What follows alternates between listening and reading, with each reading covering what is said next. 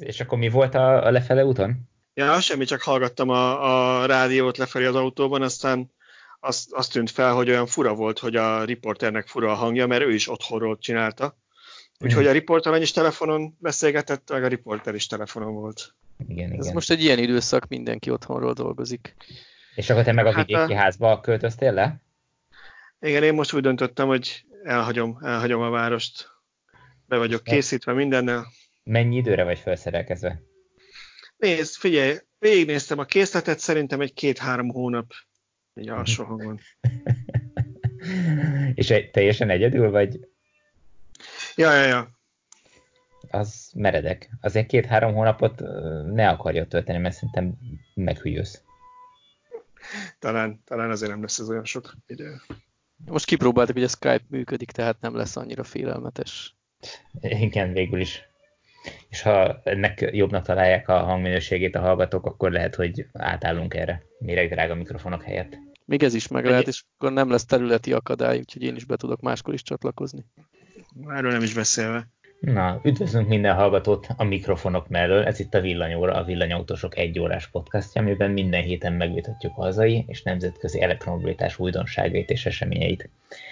Ezóta hárman vagyunk, elég ritka ez az alkalom mostanában, hogy, hogy hárman is becsatlakozunk ugyanabba a beszélgetésbe. Balázs Gárdonyból, a Gárdról, hol is vagy te most? Gárdonyból. Vagy ez Gárdonyból. Szöcske Miskolcról, én pedig Veresegyházról, ugyanis egyikünk sem ment be uh, dolgozni helyileg, nyilván dolgozunk, de nem bentről a munkahelyekről, hanem, hanem otthonról, vagy a vidéki házból, hétvégi házból. És akkor így próbáljuk megcsinálni ezt a villanyórát, és beszélgetni azokról a hírekről, amik most a héten a koronavírus kapcsán, vagy attól függetlenül föltötték fejüket a villanyautózás terén. Na, Szöcske elkezdett összeírni egy csomó ö, érdekességet. Mivel kezdjük? Szerintem kezdjük a Teslával, mert így volt ö, időrendben, és a hét eleje az még olyan viszonylag simának tűnt, akkor még senki nem, nem számított komolyabb problémára, bár már azért aggodalom mindenkiben megvolt, viszont a, Tesla megkezdte a Model Y kiszállításokat, ha jól tudom, múlt héten, péntek 13-án bevállaltak egy ilyen nem is tudom, félelmetes dátumot a kezdésre. Vajon miért csinálták ezt most ennyire, hát nem is az, hogy titokban, de szóval nem vertek nagy hírverést, hogy ők elkezdték a kiszállításokat. Mi lehet ennek az oka? Hát találgassunk, igazából találgatni tudunk csak szerintem. Én úgy tudom egyébként, hogy talán az első alkalmazottak a saját autóikat átvehették már 11-én, ha minden igaz. De igazából én, én is ezzel gondolkodtam, mert ugye mindig, mindig csinálnak valami kis felhajtást az autók átadása körül. Mondjuk most előre se volt meghirdetve semmi időpont, tehát nem az volt, hogy lemondták a vírus miatt. De lehet, hogy egyszer úgy voltak vele, hogy felesleges összeterelni a youtubereket most ebben a felállásban, ebben a környezetben. De hát így kihagyni egy ilyen zicsert, mert így sokkal kisebb a felhajtás, úgy kellett valószínűleg a youtubereknek is összevadászni ezt az egy-két autót, amiről tudtak videókat csinálni. Nyilván sokkal jobb lett volna nem, hogyha meghívják őket és megmutogatják az autót. Ja, hát szerintem, szerintem itt még mindig megy egy kicsit egyébként ez a ellenértékesítés, hogy azt szokták mondani, hogy próbálkoznak nem túlzottan felkelteni a figyelmet az Y-ra, hogy a hármas beadásai, eladások ne zuhanjanak be. Úgyhogy lehetséges erről van szó, hogy nem akartak túl nagy hírverést csinálni neki, amíg még az Y-ból nem tudnak eleget gyártani. Idős elképzelhető, mert hogyha jól rémlik, akkor, akkor pénteken csak ilyen két-három darabot adtak át, tehát még ilyen nagy volumenről se beszélhetünk. Ja, én azért úgy láttam, hogy így a, a nem tudom, Szöcske, a néztél ilyen különböző netes forrásokból képeket, szerintem most te írtál ezekről, én kicsit el voltam havazva, de, de szerintem elég tisztes mennyiséget gyártottak belőle. Ugye arról volt szó, hogy elvileg a negyed év végéig a heti ezres darabszámot akarják elérni, mert volt, akinek kicsit már elszállt az agya, hogy hú, már most, most több ezret adnak át, azért több ezre biztos nem adnak át, de azért az látszott a gyárudvarán, meg ott rakták fel a trélerekre, hogy jó pár tucat, vagy akár egy pár száz darab is lehetett. Úgyhogy szerintem azért nem ilyen homeopátiás mennyiségben gyártottak belőle, de valószínűleg nem tízezret. Nem, nem, de tényleg ilyen tucat számra biztos, hogy látszott a fotókon. Kérdés, hogy ezek, ezek vajon már mind átadható ügyfélautók voltak, vagy volt közte olyan, ami, ami még valamiért nem vállalható, nincs kész a szoftver, vagy hasonló, bocsánat. Jó, és ezt nem is én mondtam.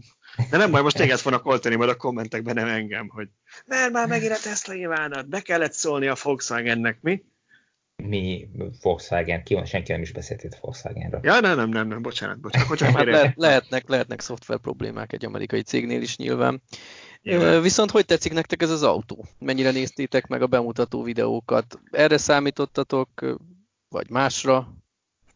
Én nem tudom, én nem vagyok, nem vagyok SUV rajongó, meg kell mondanom, ugye ez inkább ilyen crossover ráadásul, de nekem azt mondanám, hogy egyre jobban. A bemutatón azt mondtam, hogy hát olyan semmi különleges, ugye megint csak nem akartak túl nagy felhajtást csinálni neki szerintem. Egy-két ilyen sötétben fotózott képet láttunk, ugye ott azon a kék autón, amikor bemutatták. Nekem egészen tetszik például fehérben olyan, olyan kis formás. Nem tudom, élőbe kéne megnézni, de látok benne fantáziát. Mondjuk szerintem nekem még mindig bőven elég lenne a hármas, ha már így a első világbeli problémákról beszélünk, de biztos, hogy nagyon sokan szeretnének ilyen crossovert venni maguknak a hagyományos szedán helyett, úgyhogy szerintem menni fog. Nekem alapvetően a hármassal az volt a problémám, hogy nagyon alacsony, nagyon alacsony ül benne az ember. És ugye főleg a Nissan Leaf-hez képest nagyon mélyre kell ülni. Úgy gondolom, hogy nagy valószínűséggel az Y lehet az, ami a Nissan leaf van így magasságban egy kategóriában, viszont láttam olyan videót, ahol mellé állították egy Model X-nek, és ahhoz képest meg hát majdnem akkorának tűnt, tehát egy nagy batárnak tűnik a Model Y is, úgyhogy engem kicsit elbizonytalanítottak ezek a videók, hogy, hogy mennyire lenne ez az én autóm, hogyha ha annyi pénzem menne autóra, de egyébként meg, meg, meg tetszene nagyon, tehát nagyon szimpatikus ez a, ez a méret, ez a magasság. É, megértem, bizonyos kor fölött mindenképpen fontos, hogy az embernek kell nagyon mélyre leülni, tehát abszolút. Gonosz volt. Nem mindenki olyan fiatal, mint te. Igen, Én csak azért, mert idő, idősebb nálam. Vagyok. Igen, mennyi két évvel vagy idősebb nálam, múlt állapítottuk meg. Vagy, vagy még annyival se, igen, nagyjából. Ja, hatalmas korkülönbségek vannak köztünk, igen. Az a baj ezzel az SUV divattal, hogy ebbe így bele is vagyunk kényszerítve. Tehát ez a kategória megöli a kombit, megöli az egyterűt. Tehát ha valaki nem szedánt, vagy, vagy egy kisebb autót akar venni, hanem több helyre van szüksége, én most magam nevében beszélek, mint családos ember, hogy mindig a félházat el kell magunkkal vinni egy nyaralásra, nem nagyon fogok tudni a jövőben semmit venni, ami, ami nem SUV. De ez egyébként egy ö, kis egyterűnek is tekinthető, szerintem, a Model Y, nem? Erre nagyon kíváncsi vagyok. Én ugye, amikor ott néztem a videót, fotókat, akkor próbáltam a saját Prius Plusomhoz hasonlítani, ami még megvan az elektromos autó mellett, bár annyira keveset fut, hogy már, már tényleg el kellene adni, mert olyan feleslegesen áll itt a garázsban, de amikor néha többen megyünk, mint öt, vagy sok csomagot maguk, viszünk magunkkal, akkor elővesszük. És pont a csomagtér plusz két hátsó ülés, azt nézegettem, hogy a Priusban nekem befér a sífelszerelésem keresztbe, tehát a sílecem. Jó, mondjuk nem vagyok magas, de befér. Ahogy a méreteket néztem, szerintem szűkebb lenne, és az ugye egyértelműen egy egyterű kategóriás autó, alig, alig nagyobb, egy arasznival nagyobb, mint a sima Prius, és mégis elfér benne rengeteg csomag, meg akár hét ember is. Nyilván kényszer hétüléses, tehát rövid utakon vagy gyerekekkel, Kíváncsi vagyok, hogy a Model Y hozza-e majd ugyanezt a méretet, de ehhez muszáj élőben megnézni, ezt így fotókról lehetetlen megállapítani. Igen, ha már síréc, azt néztem, hogy ugye amikor lehajtod a középső ülést, hogy mondjuk keresztül dugjál egy sírécet hátulról, ott azért van egy kis kampó, ami kiáll, ami rögzíti az ülést. Síréccel valószínűleg nem probléma, talán még Kaliforniától tervezve szördöszkával se, de hogyha valaki ott hosszabb tárgyakat akar szállítani, akkor ez mindenképpen egy fontos dolog, hogy korlátozza a szélességét, hogy mennyire széleset tudod berakni. Engem nem is a korlátozás, a szélesség korlátozása fogott meg, hanem kicsit ilyen balesetveszélyesnek tűnik, abba úgy bele fogunk akadni pakoláskor, vagy, vagy bármikor attól tartok. Igen, hát ugye az akkor, igen, az, az akkor látszik az a, az a kis nem tudom, mire hívjuk kis kar, amiatt kinyúlik bele, hogyha lehajtod a középső ülést, csak a középsőt, ugye? Tehát, hogyha kétharmad, egyharmadba, vagy hogy hívják ezt, igen, ezt ugye így van, úgy hajtod le, akkor nem. Ez tényleg én szerintem akkor van, hogyha hosszabb tárgyat szállít valaki, ami azért valószínűleg egy napi feladat. Hát kétharmad, egyharmadban is szerintem az egyik oldalon kell, hogy lásd. Hiszen nem. A, ez rögzíti a, nem, ez rögz, nem ez rögzíti a középső ülést? A, nem, ez a, ez a középső ülést rögzíti az egyik szélsőhöz, tehát azokat egybehajtod le, ugye? Hogyha, egy, hogyha két harmad, egy harmadba hajtod le. Van ilyen, tehát ha két nem, nem, nem, egyik, akkor egy, egyik oldalán. Ja, csak egyik oldalán van ilyen. Aha, egyik oldalán. Á, akkor ez nekem kimaradt, hogy ebből csak egy van, még jó, hogy én írtam róla. viszont, viszont az nagyon poén, ö, aztán nem tudom, hogy a valóságban mennyire számít, de azt láttam is a tesztekben, hogy, vagy ilyen videókban, hogy a hátsó ülés lehet három fokozatban dönteni hátra. Nem? Én még ilyet nem láttam nagyon autóban, lehet, hogy csak én, én nem láttam. Vagy, nem vagy én egyszerű kategóriában, nekem a Priusban lehet, és ezt tudod Aha. miért remek? Nem is kényelem miatt remek, hanem tágasság, térérzet miatt remek, hogyha nagyobb darab emberek ülnek benn, vagy, vagy esetleg gyerekülés, akkor egy picit tudsz játszani azzal, hogy nem egy vonalban van az emberek válla, hanem egy néhány centivel el tudod tolni egymástól, és így sokkal praktikusabb, használhatóbb az autó. Nyilván hosszabb úton, komfortban sem mindegy, hogy olyan szögbe tudod állítani a támlát, ami neked kényelmes. Ja. Ráadásul, hogy ott van a nagy üvegtető, tehát azt nézed így, és nem, nem egy zárt tetőt, úgyhogy valószínűleg a térérzet szempontjából tényleg jó pofa lehet.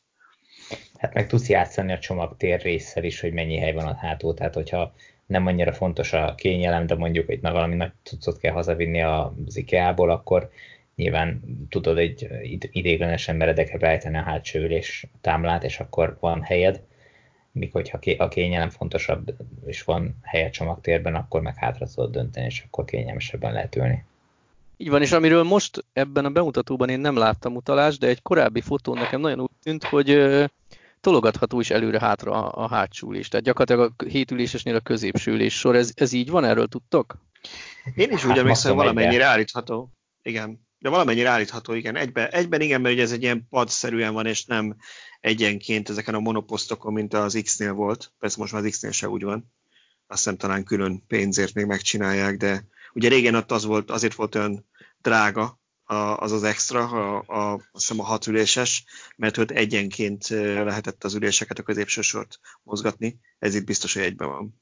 Ez biztos, hogy egyben van, az, az nem kérdés, de azért, ha lehet vele néhány centit játszani, akkor, akkor az is sokat számíthat. Pont ilyenben, amit Tibor mond, hogy oké, okay, kicsi lesz a lábtér, de mondjuk, ha most haza kell vinned az IKEA-ból a bútort, és véletlenül nem egyedül vagy ketten mentetek, akkor be tudja magát hajtogatni az ember egy rövidebb úton némi komfortvesztéssel.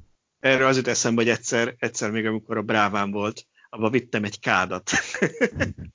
és úgy volt, úgy volt berakva a kád, hogy teljesen le volt döntve a hátsó hogy a jó nagy csomagtartó van, kalaptartó ki, öcsém bepasszírozta magát előre, nálam 10 centivel magasabb, ilyen 190 fölött van mellém, én vezettem, és végig hallgattam, hogy á, milyen zajos ez így hátul, milyen furcsa, hogyha le vannak a hátsülések hajtva, akkor ugye, hogy mész az úton, olyan tök zajosnak tűnik, és akkor hazaértünk hozzá, mert hogy ő akkor éppen akkor költöztek, és ö, újítottak fel, és az ő kádját vettük meg valami ö, áruházban, ö, akkor láttam, hogy nem volt teljesen becsukva az egyik hátsó ajtó, de hál' Istennek nem nyílt ki, mert az nem, tudom, nem lett volna annyira vicces.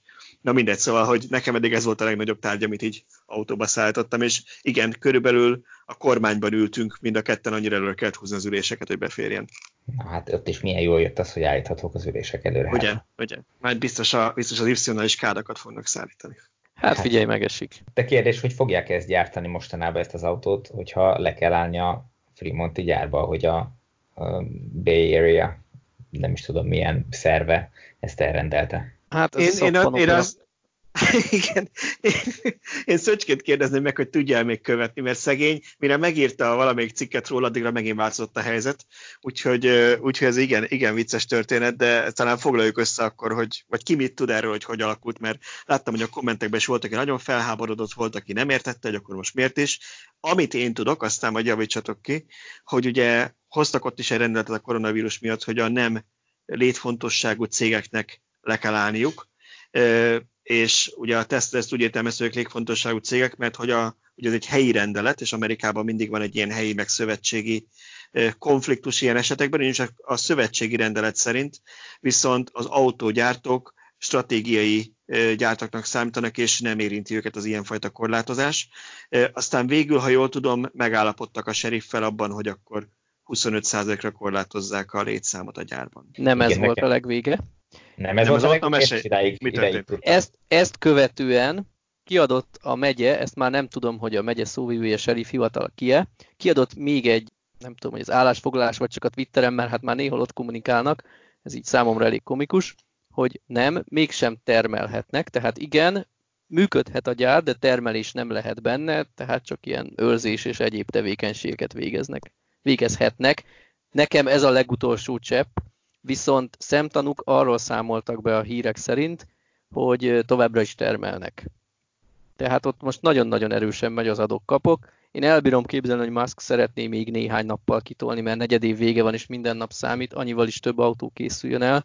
Úgyhogy az is lehet, hogy ő már tisztában van vele, hogy ebből bezárás lesz, de ameddig lehet húzzuk el, akár büntetések árán is, ki tudja. Fogalmam sincs, hogy mi mehet ott. Én sem tudom eldönteni. Nem, nem tudom én se, hogy, hogy, hogy mi történik. Őszintén szólva nekem is olyan furcsa ez az egész történet. Főleg az, hogy ha, tehát ugye ennek az a lényeg, hogy akkor senki ne dolgozzon, vagy csak nagyon kevesen legyenek bent. Ha viszont ha azt mondja a helyi szerv, hogy bent lehet a cég 25%-on, nekik nem olyan mindegy, hogy az az a nem tudom én, két-három ezer ember mit csinál, hogy most ők őriznek vagy gyártanak, tehát nekem ez is olyan furcsa. Én a helyükben azt csinálom, hogy akkor kihasználnám azt, ezt a leállást akár fel, felújításokra, vagy valami fejlesztésekre, tehát ilyenkor lehetne a gyártósorokat kvázi büntetlenül kicsit upgrade mert a piac már amúgy is beáraszta minden gyártónál szerintem azt, hogy kuka ez a hát legalábbis a második negyed év. Hát igen, hogyha erre fel vannak készülve, hogy most módosítsanak, most, vagy éppen abban az ütemben vannak, hogy van mit módosítani rajta, vagy, vagy upgrade akkor, akkor igen, meg feltéve azt, hogy a, azok a beszállítók képesek-e szállítani, akik ezeket biztosítanák, ezeket az upgrade-hez a, akár szükséges alkatrészeket, vagy, vagy eszközöket. Hát ugyanez a probléma akkor is fennáll, hogyha folytatják a gyártást, mert semmi garancia nincs rá, hogy mindenük meg lesz. Tehát lehet, hogy három napig el tudják tolni azt, hogy addig még gyártogatunk, és el is fogynak a készletek, és úgyse tudnának tovább gyártani, mert valamilyen alkatrész nincs, mert a beszállító már leállt. Hát igen, ez, ez a másik oldal, ahol valószínűleg problémába ütköznének, hogyha folytatnák a gyártást, hogy nem tudnak mindent, és bőven elég, hogyha csak egy csavar hiányzik az egész autóból, nem fogják tudni összerakni. Hát volt Egyetlen... is ilyen nekik, nem? Emlék, emlékeztek vissza, hogy emlékezetek vissza a Model S gyártásának az elején van az a legendás sztori, hogy állítólag a, talán a hátsó valami műszaki ilyen, mi volt az pontosan valami, valami az audiorendszerrel kapcsolatos rendszerhez egy USB kábel volt, ami hiány, hiánycik volt, és nem tudta hozni a szállító, és emiatt álltak az autók ott készen, csak éppen az utolsó kábel hiányzott, és akkor általában ők levadázták az összes létező elérhető USB kábelt az elektronikai boltokban. Hát ez igaz, ja, Elon Muskos megoldás. Igen, de azért ezt most itt ekkora mértékben valószínűleg nem lehetne megcsinálni, úgyhogy előbb nyilván, ha nem, egy, ha nem egy kereskedelmi forgalomban kapható alkatrészről van szó, ez eleve nem működik. Én úgy gondolom, hogy azzal úszhatják meg ők itt már gazdasági oldalról közelítve a dolgot, hogy Kínában már elindult a gyártás, és el is kezdték felpörgetni. Viszont ha jól tudom, az csak belső piacra, tehát még nem is nagyobb, tágabb Ázsiában, Ázsiában hanem kizárólag kínai piacra gyárt autókat, Balázs?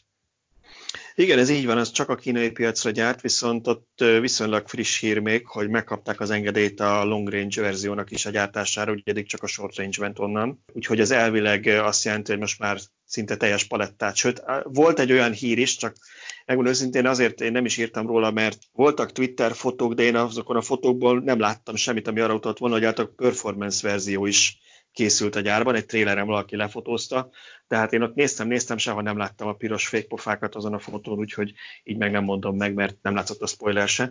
Szóval a lényeg az, hogy elveg most már minden gyárthatnak ott, és ott ugye évi 150 ezer, később 250 ezer autó kapacitással terveztek a hármasból. Ugye azt mondták, hogy most már, mikor visszamentek Sánkhájba a munkások, akkor sikerült a 2000 autós szintet elérniük, heti 2000 autót, és hogy elindították a második műszakot, ami azt jelenti, hogy 3500 autót céloznak meg hetente, ha jól tudom, március végére. Az nem rossz. Ez nem rossz, és ez jelentheti a Teslának anyagi oldalról, vagy pénzügyi oldalról a túlélést ebben a helyzetben, mert igazából, ha belegondolunk, tegyük fel, hogy Musk ki tudja cselezni, és, és létfontosságú gyártók maradhatnak, és tudnak termelni.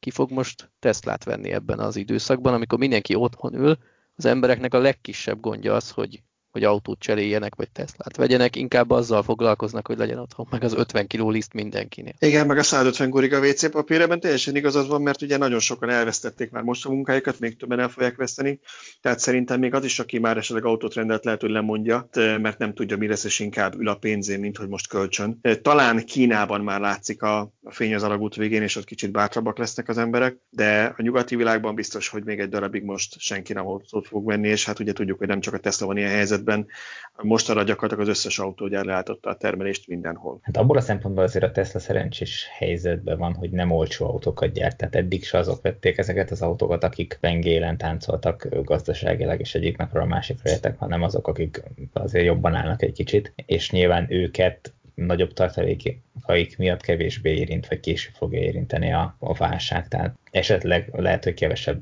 a megrendelést fog veszíteni, mint mondjuk egy olyan autógyártó, amelyik kisebb, olcsóbb autókat gyárt. Ebben Igen, én nem vagyok azért egész... Bocsánat. Mondja csak, mondjad, mondjad. Arra gondolom, hogy nem vagyok ebben egészen biztos. Magyarországon ez teljesen egyértelműen igaz, még talán Európában is, a Model S-re és X-re is igaz, de a pont a 3 és az Y megjelenésétől én úgy gondolom, hogy nagyon-nagyon sokan azt mondják, hogy inkább veszek hitellel Teslát, mint több hitellel Teslát, mint kevesebb hitellel bármilyen autót, hiszen az üzemeltetési költségen vissza fog jönni.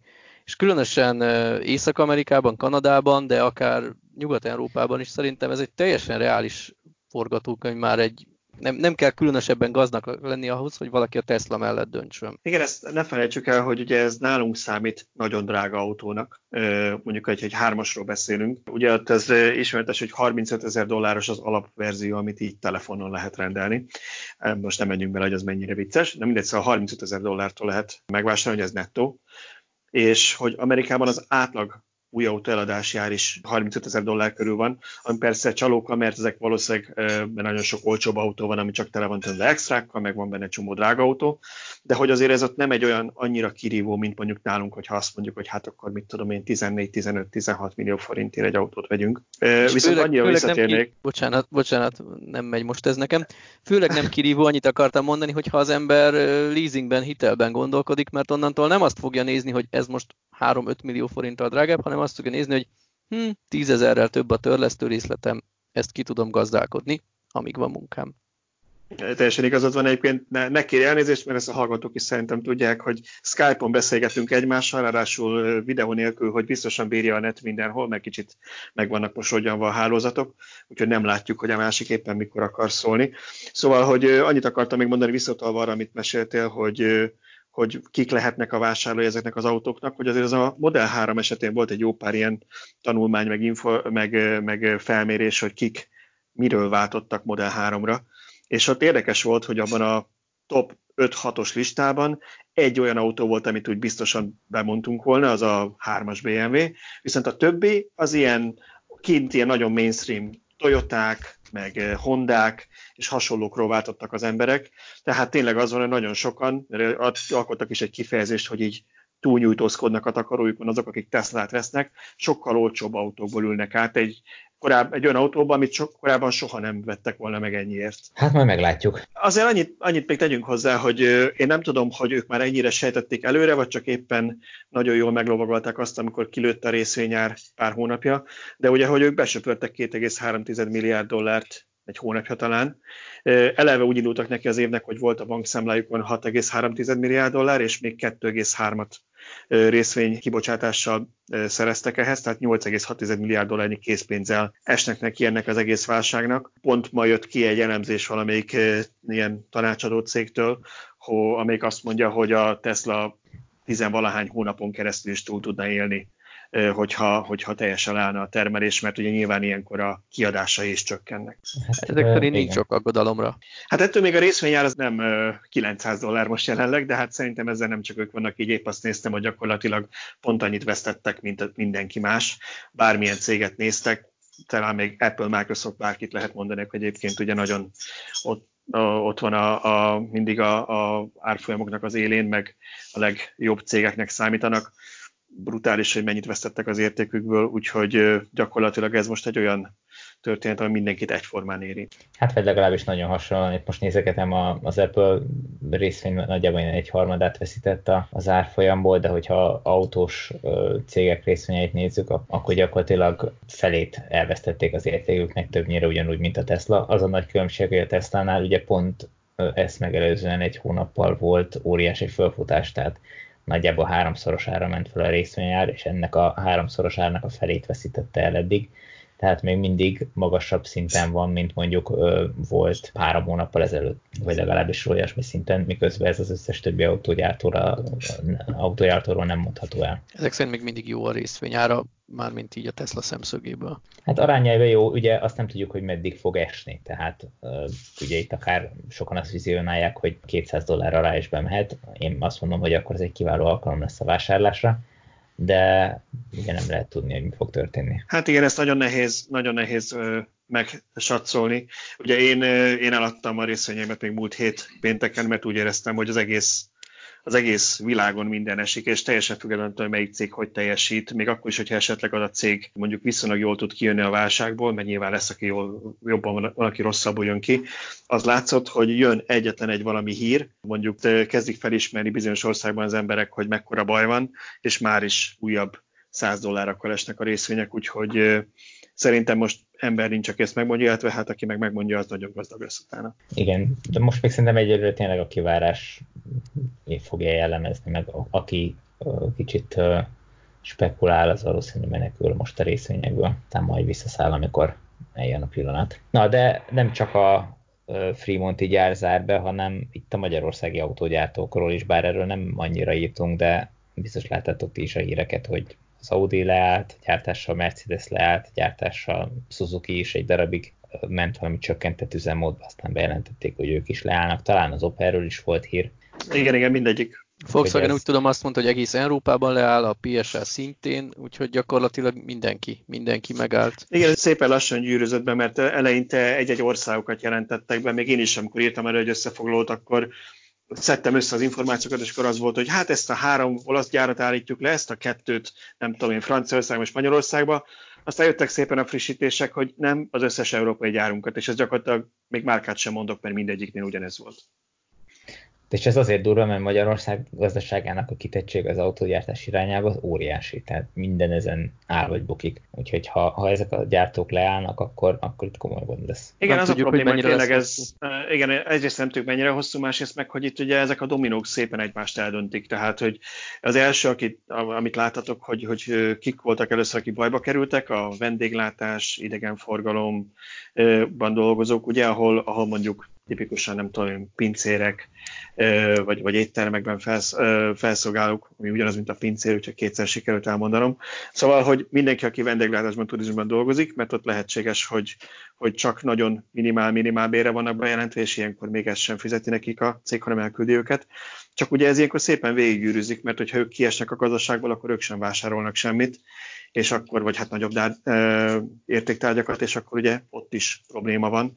Tehát ez még anélkül is gond lett volna, hogyha, hogyha nem kellene tényleg mindent állítani a, a vírus terjedésének megakadályozására, mert szépen ezek a dominók egymást eldöntik. Vajon milyen hatással lesz ez a évvégi CO2 kvótás dologban? Mert ugye, hogyha nem gyártanak ö, hagyományos belső égésű motoros autókat, akkor... Akkor elektromos sem kell akkor elektromosat sem kell, igen. Tehát ez, egy, ez elhozhatja azt, hogy ugye arra számítottunk, hogy mondjuk idén lesz x darab elektromos autó, vagy x darab elektromos autóval megtolják az európai piacot, de hogyha nem kell annyit gyártani, akkor könnyen lehet, hogy nem is fognak annyit gyártani. Illetve én elbírok képzelni, lehet, hogy rossz mai vagyok, de elbírok képzelni egy olyan forgatókönyvet, hogy jönnek majd a mindenféle gazdasági élinkítő segélyprogramok, stb. És elkezdenek a gyártók jelentkezni, hogy hát a koronavírus miatt nem tudtuk hozni a szintet, tekintsen el a EU a büntetéstől. Én ebben teljesen biztos vagyok, én, én szerintem Szöcske fején találtad a szöget. Ugye azt, hogy ha azt mondjuk, hogy azért nem most nem gyártanak, akkor, akkor kevesebb villanyautót kell, én, én ezt nem vagyok benne biztos, hogy ez pont így működik, mert tegyük fel, hogy mondjuk elkezdenek újra termelni júniustól attól még ugyanúgy az idén legyártott éves flottájuk átlagán hozni kell, csak maximum kevesebb darabszámú autó lesz összesen, de attól még a flotta átlagnak ugyanúgy ki kell jönnie. Viszont én teljesen biztos vagyok benne, hogy elkezdenek majd lobbizni az EU-nál, az EU pedig be fogja adni a derekát, hogy és valamilyen szinten persze érthető is, hogy ne üssön még rajtuk egyet, hogy valószínűleg nem kell teljesíteniük idén, talán még jövőre sem a kótát. Miért nem lehet azt mondani, hogy itt van a lehetőség, akkor a, ne a hagyományos autókat, autók gyártását indítsátok újra, hanem az elektromosokat. Piac van rá. Költői kérdéseket szeretném végig föltenni, vagy? Provokállak benneteket, de... nem tudom, nem, én, nem, tudom, ne, nem tudom én annyira hibáztatni azért ilyenkor se az autószégeket, se az autót, hogyha ezt meglépi, mert nyilván azért ez nem egy annyira egyszerű dolog, hogy akkor gyerekek, ha most úgyis minden áll, akkor építsétek át, és holnaptól ugyanennyi villanyautót gyártsatok, tudjuk mindannyian, hogy ez nem így működik. Ugye teljesen más alkatrészek kellnek, vagy nem teljesen más, de hát ugye villanymotor kell hozzá legalább, meg, meg akkumulátor, tehát ezt nem lehet egyik pillanatról a másikra így, így megoldani.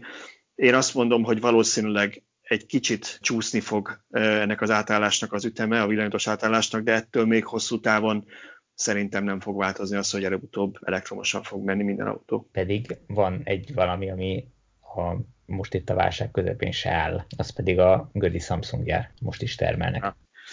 Most hát kérdésem eddig.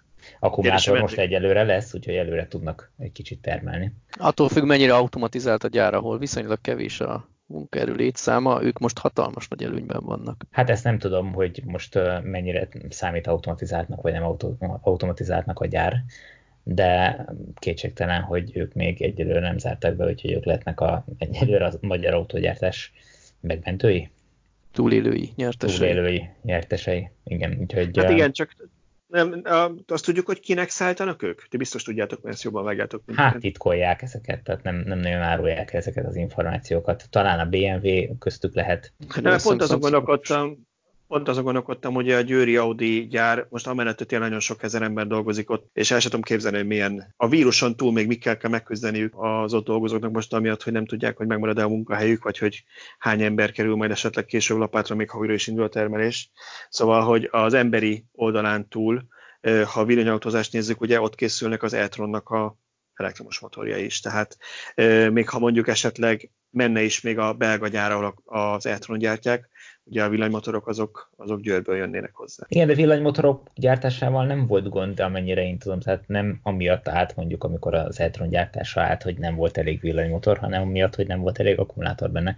Ja, És bár persze, a, persze. Ja. az Eltronhoz azt hiszem a, a lengyelországi LG Chem Igen. gyártja a, az akkumulátorokat, tehát azt nem tudjuk, hogy ott náluk hogy mi a helyzet de... Ha ők, ha ők termelnek, ők most uh, utol tudják érni magukat, mert pont uh, rájuk mutogatva állt le több autónak a gyártása is az elmúlt hónapokban.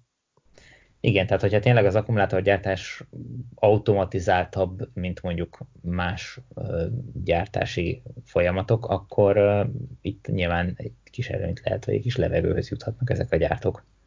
Nem tudom, én csak azért, hogy nehogy azt, azt higgyek a hallgatók, hogy engem elvittek a földön kívülek, és más ül itt a mikrofonnál, hogy visszautaljak a Teslára ismételten. Beszéltünk ugye a Fremonti gyárról, de hogy ott van Nevadában az akkumulátorgyár, és annak kapcsán is ilyen hasonló érdekes hírek vannak, nem lehet tudni pontosan, hogy mi történik, ugyanis Nevadában is elveg le kell állni az üzemeknek, de én úgy tudom, aztán Szöcske lehet, hogy te erről is olvastál többet, mint én mostanában, hogy ott ténylegesen azt mondták, hogy az akkumulátorgyárnak nem kell állni, mert hogy a hatóságok. De hogy ez tényleg így van-e, és ez változni fog-e ugyanúgy, ahogy a, az autógyárnál, azt nem tudom. Csak arra, arról jutott eszembe, hogy nem biztosám, hogy az akkumulátorgyárak is folyamatosan fognak tudni termelni, mert lehet, hogy egy szigorítanak a leállásokon, vagy a, a, a vesztegzárakon a kormányok, úgy, úgy nekik is le kell állni. Természetes, hát, napról napra változnak a dolgok, tehát három héttel ezelőtt azon gondolkoztunk, hogy elmenjünk a Genfbe, most meg azon gondolkozunk, hogy elmenjünk a sarki boltba. Hát igen, meg ugye az akkumulátorgyártókat is utolérheti a beszállítói láncnak a leállása, tehát hogyha bármelyik alkatrész vagy hozzávaló elfogy a gyárból, akkor ők se tudnak gyártani, tehát nem csinálják azt, hogy részfólia nélkül, vagy elválasztó fólia nélkül kezdik gyártani az akkumulátorokat, úgyhogy így van, a dominók dőlnek. Igen. Mindenki le fog állni több-kevesebb időre, ki, ki hogy tudja megúszni, hát sajnos ezzel nincs mit tenni. Viszont ha visszaáll a normális menetre néhány hónap múlva, akkor Amerikában az ellátási lánc egy kicsit javulhat, vagy könnyebbé válhat, hogyha elfogadják azt a törvényjavaslatot, amit most nyújtottak be, ami ösztönözné az akkumulátorok újrafeldolgozását valami támogatási program keretében hogy ugye minél több akkumulátort, és itt nem csak autóakkumulátorokról beszélünk, hanem telefonok, meg uh, egyéb uh, szerszámgépek, a, minden, amiben litium akkumulátor van, ezeknek az akkumulátorait visszagyűjtsék, és uh, nyilván ezekért valamilyen formában, vagy aki leadja, vagy aki begyűjti őket, most ez nem világos, én nem olvastam a teljes szövegét a törvényjavaslatnak, de hogy ezt támogatnak, hogy ugye az alapanyagokhoz a lehető legkevesebbet kelljen bányákból felhozni. Hát és ez nem csak a, a zöld szívük miatt van így szerintem, hanem ténylegesen ezek általában annyira drága alapanyagok, hogy simán megéri újrahasznosítani a már nem használatos akkumulátort érte.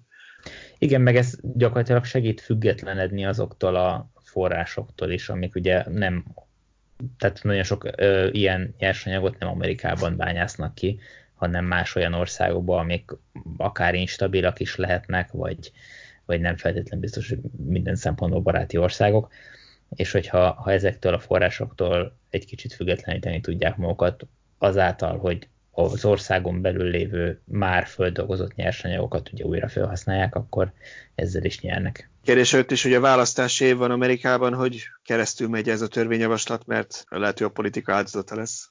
Láttunk már ilyet. Hát bármi megesett, de mondjuk én örülnék ennek, hogyha ez ott megvalósulna, mert akkor ez akár jó példa lehetne itt Európában is, vagy Magyarországon is. Mert valamit ez... ezekkel kezdeni kell. Én úgy érzem, hogy ez kevésbé lehet veszélyes politikailag, mert kevésbé sért érdekeket. Tehát amíg nincsenek helyi bányák, addig, addig nem, értik, nem, nem sértik az ő érdekeiket, és nem, nem kezd el senki lobbizni ezzel a javaslat ellen. Hát igen, de mondjuk a másik oldalon ott van, hogy a politikában legalábbis kívülről nagyon kevéssel látunk bele, úgyhogy sokszor ezen tudjuk hogy mi milyen érdekeket sért. Ez kétségtelen, addig jó nekünk, amíg nem látunk bele. Viszont ha már elmentünk a környezetvédelem témájába, akkor ebben a katasztrófa helyzetben, ami van, én úgy gondolom, hogy egy dolog van, ami próbálunk optimisták lenni, hogy mit, mit látunk? Azt látunk, hogy tisztul a nagyvárosok levegője a jóval kisebb forgalom miatt, különösen Olaszországban látszik ez már, ahol már hosszabb ideje otthon ülnek az emberek, és nem közlekednek. És úgy gondolom, hogy ez, ez rámutat arra, hogy igenis szükség van az elektromobilitásra, és minél több embernek át kell állni tiszta üzemű autóra, és nem csak arról van itt szó, hogy, hogy máshol jelenik meg ez a szennyezés, amivel a villanyautó megy, hanem igenis a városok tisztább, tisztább levegőt nyernek a villanyautózással. És ugye ez segít a koronavírusnak a terjedését is lelassítani. Illetve csökkenti a, csökkenti a, a rizikócsoportok kialakulását, mert ahogy voltak erről hírek, hogy aki dohányzik, ő, ő jobban ki van téve a szövődményeknek, mert a, nem tudom, a tüdeje nincs olyan állapotban.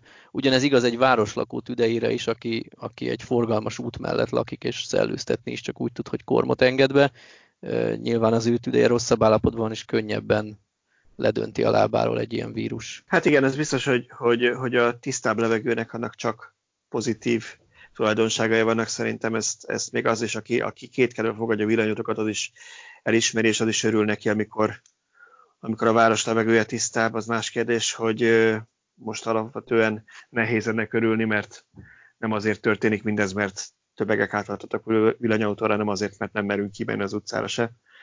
Aztán az kérdés, hogy az emberek erre most mennyire figyelnek oda, hogy ez mennyire marad meg nekik, hogy ilyen tiszta levegővel is lehetne élni. Természetes szó sincs arról, hogy örülnék neki, csak egy úgymond egy ilyen kísérletnek felfogható, hogy ha villanyautó többség lenne a városokban, akkor ugyanígy tisztább lenne a levegő, mint ahogy most műhold képeken látszik, hogy Észak-Olaszország fölött kitisztult a levegő, bár ebbe bizonyára gyárleállások is közrejátszanak, nem csak, a, nem csak az autózás, közlekedés. Igen, hát meg igen, ugyanezt látok Kínában is, amikor, amikor náluk volt a vírus. Igen, meg ezzel az a gond, azért nem fogják ezt az emberek észrevenni, mert ugye pont most ugye otthoni karanténban vannak, nem mennek be a városba, tehát rengeteg ember, aki a, mondjuk a Budapest agglomerációjában lakik, most otthon van, és nem érzi, hogy Pesten mennyivel jobb a levegő, tehát nem szembesül ezzel a valóságban, csak maximum a híradásokból, meg a mi volt felvételekből, meg, meg mérésekből értesülhetne róla, az meg annyira nem, hogy az emberek nyomott, tehát nekem az a gyanom, hogy amikor az egész visszaáll, az egész életünk visszaáll a hagyományos kerékvág, normál kerékvágásba, akkor, akkor ugyanúgy vissza fogunk ülni, vagy vissza fognak ülni az emberek az autóikba, mint ha mi se történt volna. Hát ez szinte biztos.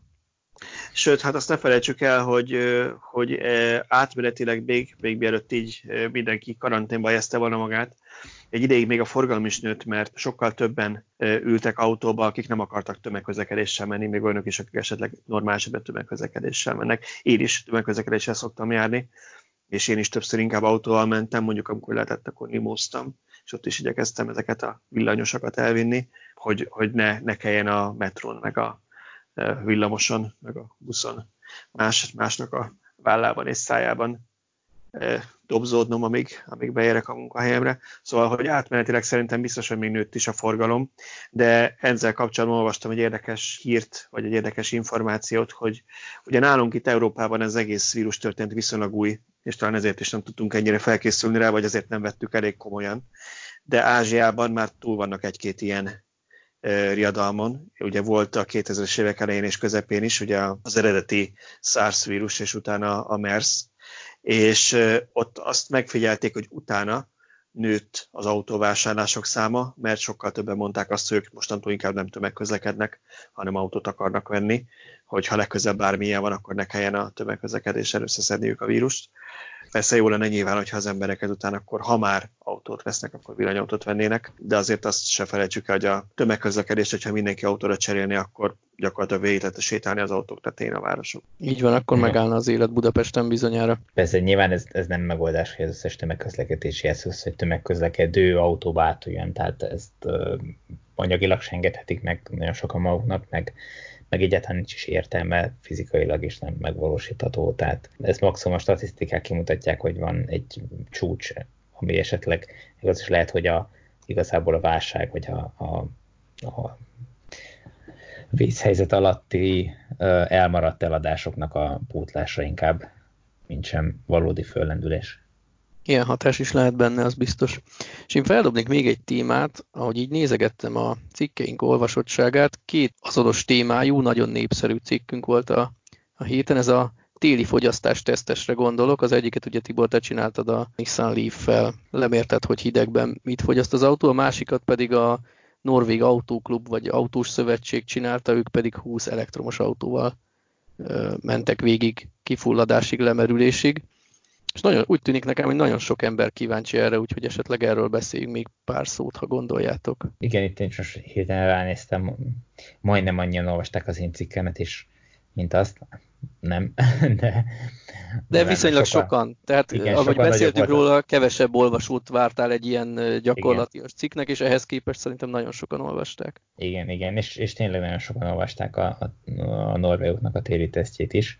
Számra nagyon meglepő volt ez a teszt, tehát én úgy indultam neki, hogy a cikkbe is írtam, hogy jó, hát én ezt meg fogom tudni csinálni egy akutöltéssel, tehát az otthonról hozott árammal, és nagyon meglepett, hogy, hogy nem sikerült. Viszont összességében meg azt kell mondjam, hogy maga a fűtés az, az nem fogyasztott sokat, úgyhogy nem, nem feltétlenül biztos, hogy azon múlt, hanem az összessége az egésznek, tehát a, a téli hidegebb levegő légellenállása, a téli gumi, a nem tudom, minden egyéb együtt sok apróság összeadta, és ugye volt egy ilyen, hogy lényegesen több áramot használtál fel, mint, mint tervezted, de igazából, ha nem kellett volna egy kerülőt megtenned a töltés miatt, akkor már azért nem lett volna. Tehát, tehát akkor mondjuk egy 10%-kal lett volna csak kevesebb, mint amire szükség van, így meg 50%-kal kevesebb volt.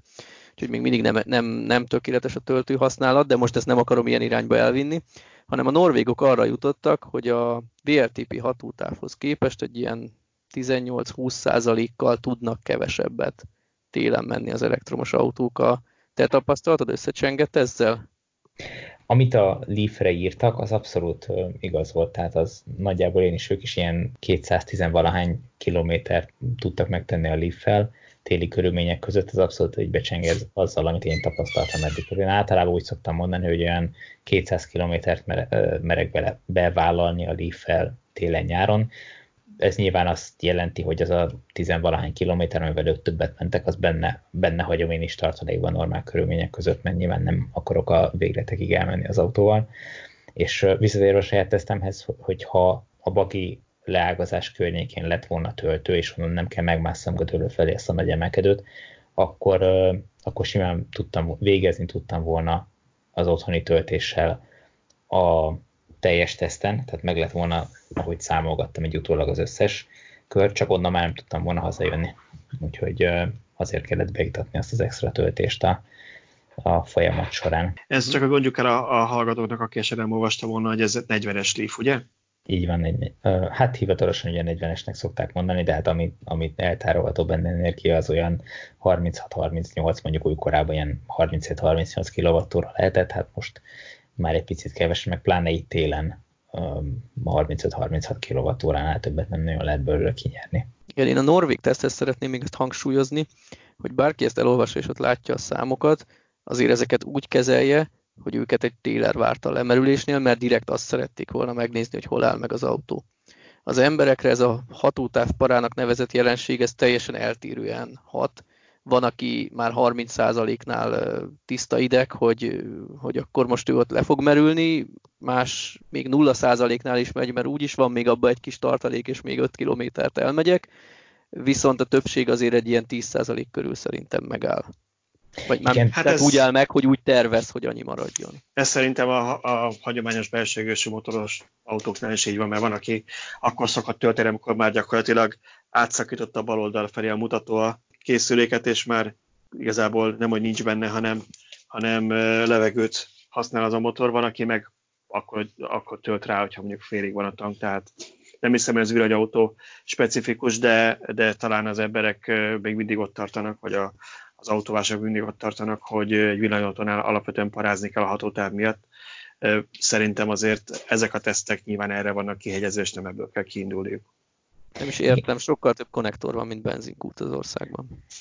Igen. Jó, de most Mar- Margit nénihez becsöngetsz, hogy szeretnék kicsit tölteni, hát érted, az nem így én, én mindig fel vagyok erre készülve, soha, két és fél éve villanyautózom, soha nem volt rá szükség, de mindig bent van egy üvegpálinka a csomagtartóban eldugott helyen, remélem rendőrök nem hallgatják, akik majd utána igazoltatáskor elkérik tőlem, de mindig bent van egy üvegpálinka azzal a céllal, hogy ha én bárhol bajba kerülök, és áramot kell kuncsorognom, és nem fogadnak el érte pénzt, akkor tudjam valamivel honorálni. De soha nem volt rá hát, szükség, és szerintem nem is ez, lesz. Ez milyen jó, nem? Hogy gyakorlatilag beszéltünk a részvényekről, ki mivel tartsa a pénzét, van, aki rögtön aranyra gondolna esetleg, de te megtaláltad a pálinkát, mint a legjobb univerzális magyar fizetőeszközt, úgyhogy ez is egy elég jó tipp. Abszolút. Igen, tehát azt én is hangsúlyoznám az én tesztemmel kapcsolatban, amit ott írtam elméleti hatótávokat, az tényleg azt jelenti, hogy ha annyit elmegyünk vele, akkor az le fog állni, és az útszéléről trailer fog bennünket. Ez, nyilván ez senkinek nem lehet cél, tehát a, annyi, annyival kevesebbel kell számolni. És visszatérve, amit uh, Szöcske is mondott, hogy uh, általában nem szokta az ember engedni, nem, egyszerűen nem kényelmes addig engedni lemerülni az autót, tehát úgy tervezi az ember a, a, az útjait, hogy, hogy útközben megáll és egy picit rátölt, ha szükséges. Ez most egy elég speciális eset, hogy ugye adottak voltak a sebességek, amivel menni kellett, tehát még csak az se lehetett, hogy egy kicsit lassabb megyek, és, és spórolok az energiával, mert akkor nyilván nem adja ki a tesztet, tehát akkor értelmét veszíti az egész teszt. Így van. Nekem van erről egy gyakorlati tapasztalatom. Múlt héten pont kétszer is voltam Miskolcról Budapesten a Ionikkal, és egy ismerősöm, akivel találkoztam Budapesten, megkérdezte, hogy nem volt para ideérni Budapestre? Mondom, nem, 9%-kal értünk be. Hát, hát ez para, ott ő már parázna és igazából aki nem villanyautózik, annak nehéz ezt elmondani, hogy ha én 50 kilométerrel rövidebb úton, mentem volna, valószínűleg akkor is 10% körül érek be, ha 50 kilométerrel távolabbra megyek, akkor is 10% körül értem volna be. Számomra az jelenti azt a biztonságot, hogy ha, a célpontban nem tudok tölteni, akkor, akkor tudok egy alternatív töltőt keresni, és ahhoz lövöm be a sebességet. Tehát, hogyha ha van útközben töltő, akkor rátöltök, annyit töltök rá, nem töltök feleslegesen többet, hogy körülbelül 10%-kal odaérjek a célba. Ha nincs töltő, akkor lassabban megyek, akkor is nagyjából 10%-kal fogok odaérni, és nekem ez, ez egy ilyen biztonsági tartalék, és mindenki máshol érzi magát komfortosan. Talán amiatt lehet az, hogy nem bíznak ebben annyira az emberek, mert ugye a hagyományos autóban nincs általában ilyen százalékos kijelzés. Tehát ott jó esetben mondja, hogy nagyjából hány kilométerre elegendő még a, az üzemanyag, de a, a tankban lévő üzemanyag mennyiségéről azt 100%-hoz képest ugye nem kapsz ilyen, ilyen visszajelzést. Tehát nincs az, hogy ilyen 5%-nyi, nincs.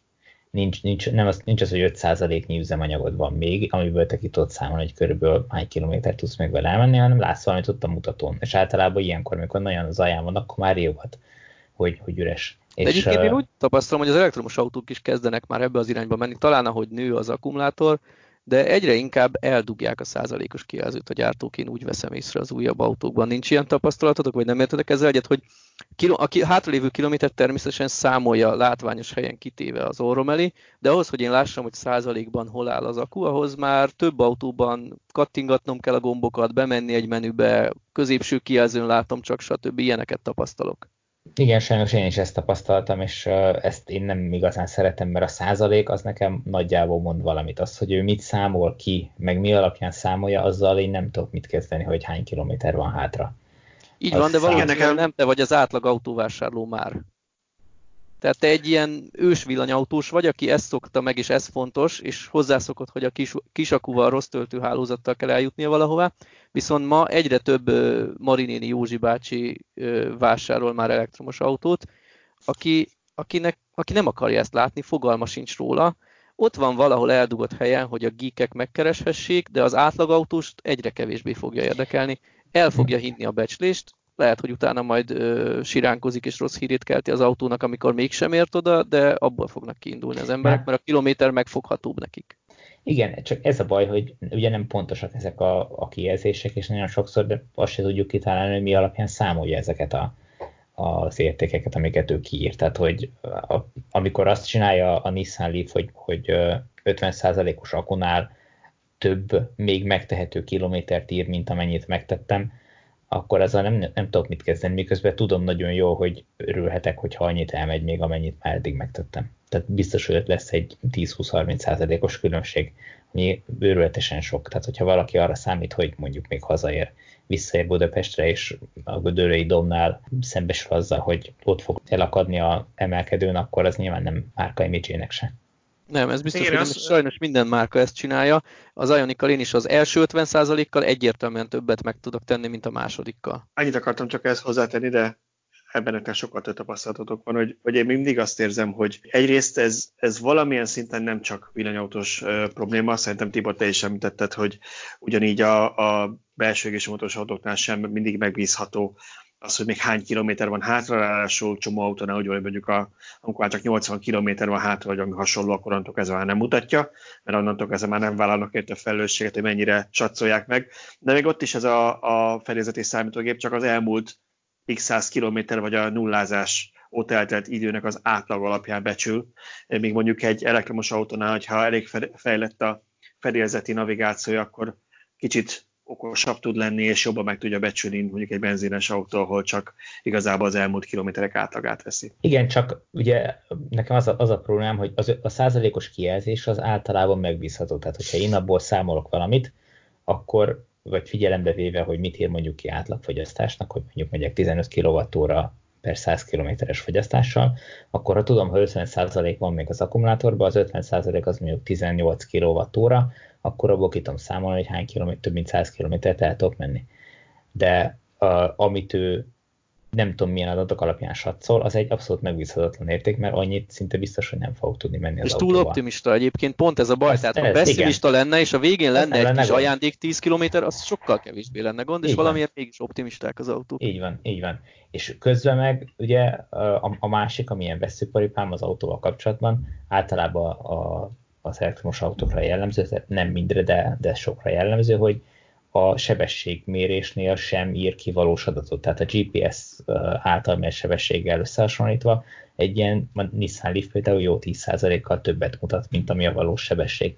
Magyarul átveri a felhasználót, aki azt hiszi, hogy 90-nel megy, és hú, milyen jó a fogyasztásom 90-nél, miközben a valóságban csak mondjuk 82-vel megy, vagy 81-el.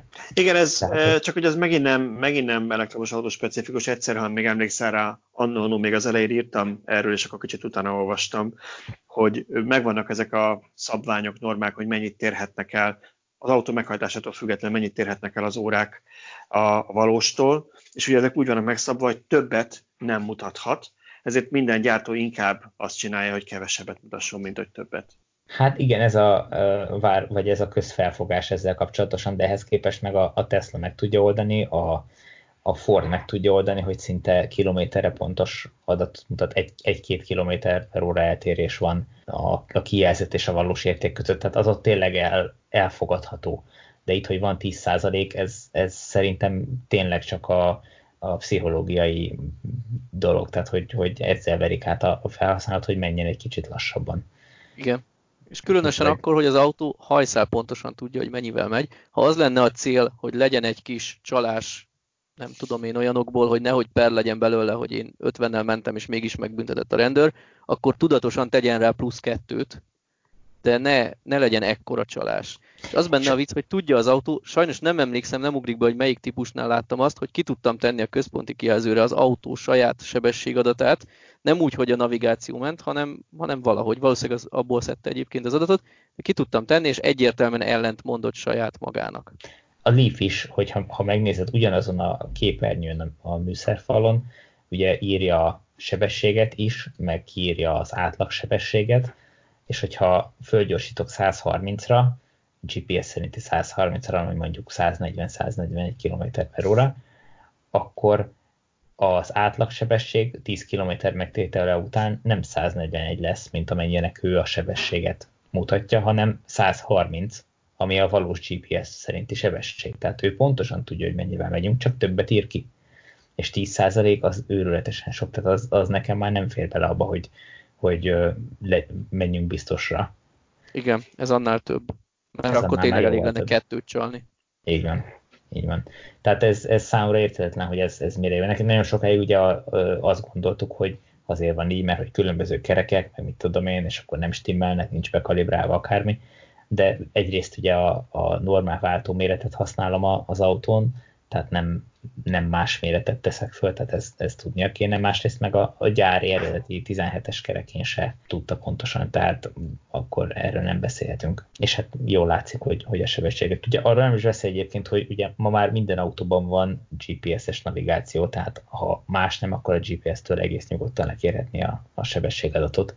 Nem kell mindenféle uh, kerékfordulatokra, meg akármikre hagyatkozni ennek a kiszámításakor. Így van, tehát tisztában van vele az autó, és olyan mégis komikus, amikor egy képernyőn belül ellentmond egymásnak. Ugye a, a leaf például a átlagsebességet pontosan mondja. Nekem az Ionicon az átlagsebességet is az óra csalásával számolja, de ez meg ott bukik le, hogyha megyek mondjuk kerek egy órát az autóval, fixen százra állított tempomattal, akkor kírja, hogy százas átlaggal mentem, de csak 92 kilométert tettem meg. Na de akkor a kilométert azt jól tudja? Azt, azt, azt jól akkor... tudja, igen. igen. Tehát akkor valamit ő is jól tud. Persze, hát igazából szerintem a sebességet is jól tudja, mert is jól kell neki tudni, meg hát a GPS-en nyilván tudja. Kevesebbet csal az Ionic, mint a, mint a Leaf, de csal. Na hát ez jó lenne majd ezen, ezen kicsit túllépni. Na, hát közben eltelt az egy óránk, úgyhogy szerintem zárjuk le a, mostani villanyórát. Köszönjük, hogy velünk voltatok, iratkozzatok fel, hogyha még nem tettétek meg a kedvenc podcast lejátszótokba, illetve nem sértődünk meg, hogyha megosztjátok a podcast hírét, vagy egyáltalán, hogy van ilyen podcast ismerőseitekkel, barátaitokkal, akár Facebookon, akár élőszoba, és ajánljátok ezt a beszélgetést, hogy más is értesülhessen az elektromos autózás híreiről, újdonságairól. Ha a koronavírus nem szól közbe, akkor jövünk jövő héten is, addig is kitartás mindenkinek. Sziasztok! Sziasztok! Sziasztok!